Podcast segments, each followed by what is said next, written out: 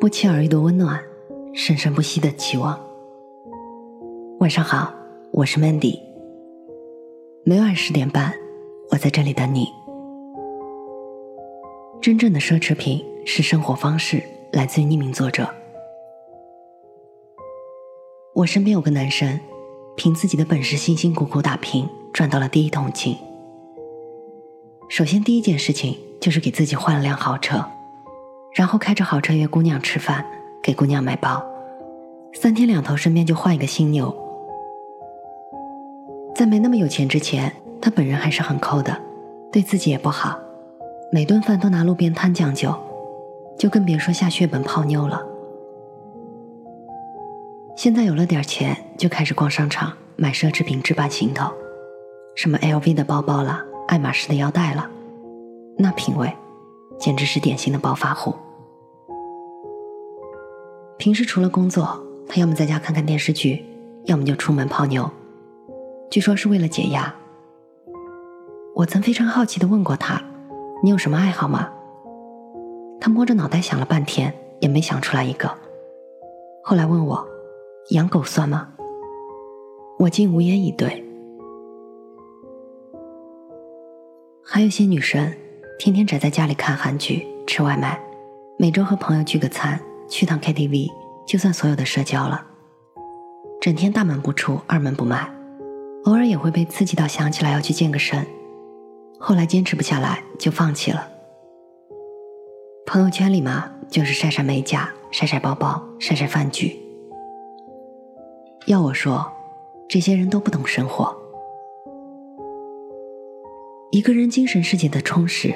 还有开阔的眼界和丰富的阅历，才是货真价实的宝藏。我们有个群，群里都是很会玩的人，都玩点什么呢？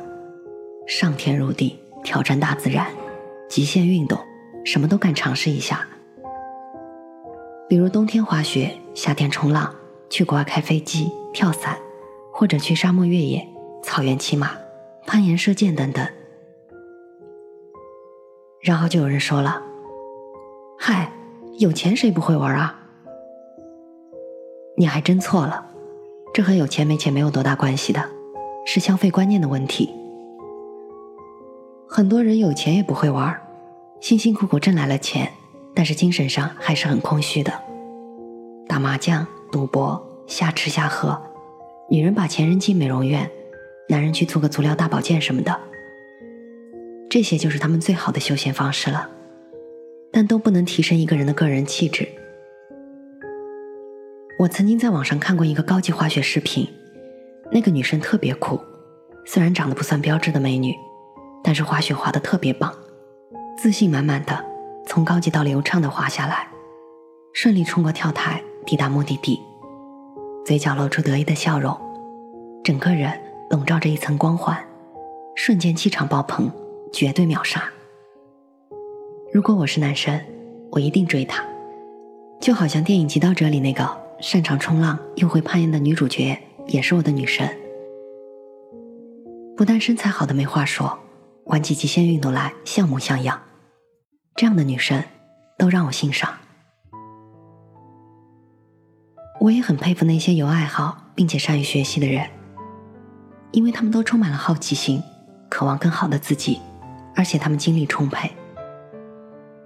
有的人本来把赛车当业余爱好，但是玩的技术太好，后来成为了专业的赛车手。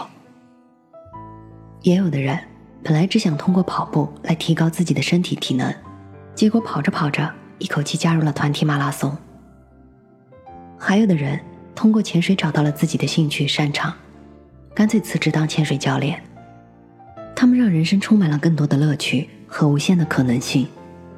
更重要的是，他们从不觉得空虚。是爱好和兴趣，使生活变得丰富多彩和充实了。国外有位超模更会玩，超级胆大，横飞火山口。我们看到的是危险，他却分享了美景和刺激。据说老徐最近没怎么露面了，是在培养个人爱好。原来他开始不务正业的做手工了。并且做的像模像样的。电影明星不去拍电影，而是做手工，Excuse me。没想到老徐把爱好玩到极致，不但装备齐全，手工作品也可以拿出来摆摊了。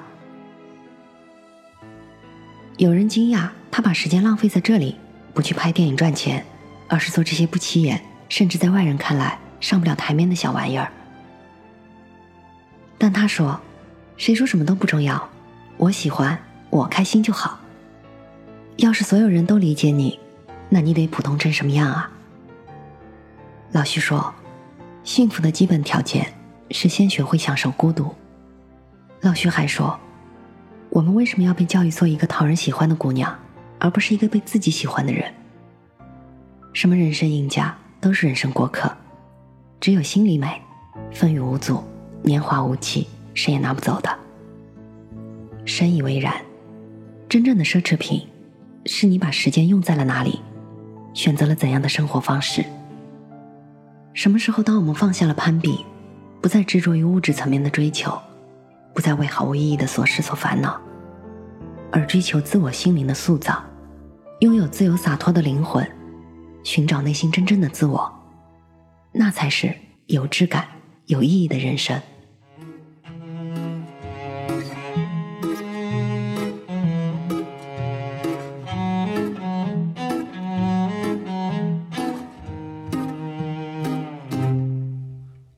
这个世界里寻找着你的梦想，你问我梦想在哪里？我还年轻，我还年轻。他们都说我们把理想